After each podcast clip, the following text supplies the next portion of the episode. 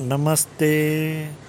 आज किताबें पढ़ने के दिन की शुभ कामनाएँ। मैं रविंद्र गांधी। आज किताबें पढ़ने का महत्व बहुत है। इसकी वजह यह है कि आज हमारे पास वक्त ही वक्त है? और अगर हम वक्त का इस्तेमाल करेंगे तो हमें ज़रूर कामयाबी मिलेंगी। मैं ऐसा क्यों कहना चाहता हूँ? क्या बहुत से लोगों ने ऐसे वक्त का अपना यूज़ किया, इस्तेमाल किया? जैसे डॉक्टर बाबा साहेब अंबेडकर जी कहते हैं, अगर आप किताबें पढ़ोगे तो मस्तक, आपका नतमस्तक होगा।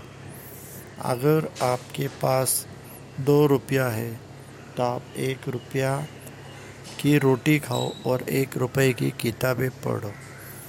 कहने का मतलब यह है, क्या आप किताबें पढ़ो? आज व्हाट्सएप है फेसबुक है, या बहुत से साधन है, लेकिन जो किताबें पढ़ने की मज़ा है, वो किसी और में नहीं है।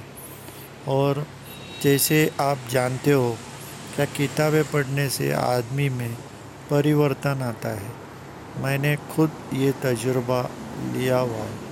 मेरे हाथ में कुछ साल पहले श्रीमान योगी, जिसके लेखक थे रंजीत जी देसाई, उन्होंने कर्ण मृत्युंजय बहुत सी किताबें लिखी हुई है, पर मैंने उनकी श्रीमान योगी पढ़ी, मेरे दिल पे छा गई।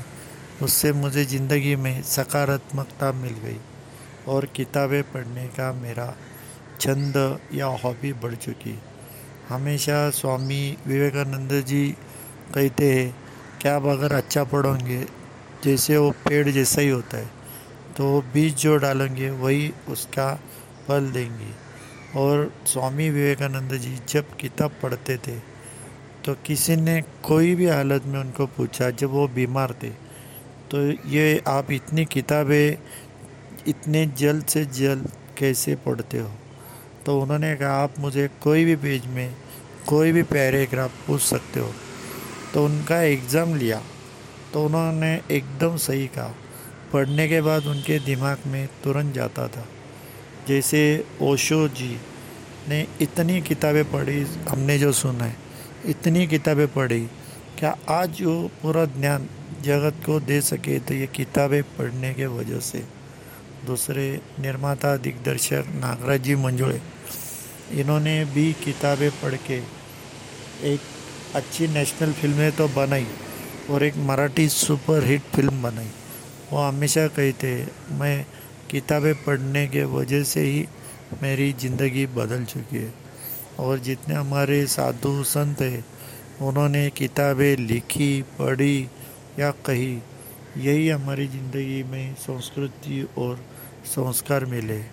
आज योगासन की किताबें हज़ारों है, लेकिन कब किसी के हाथ में लग गई तो पूरा चेंज होता है कि हम आज क्या कर रहे हैं और जब लोगों ने कितना सही कहा था, क्योंकि जब ये लिखी गई थी, उसका महत्व इतना नहीं था, जो कि आज 2000 साल में आ चुका है, क्योंकि आदमी की व्याधि, बीमारियाँ इतनी बढ़ चुकी है कि आदमी को ऐसा लगता है कि ये करने से मैं अच्छा हो सकता हूँ।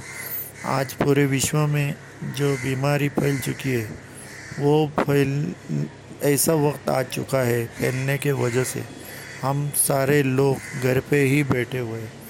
अब घर पे बैठे तो आपका वक्त भी जाना चाहिए।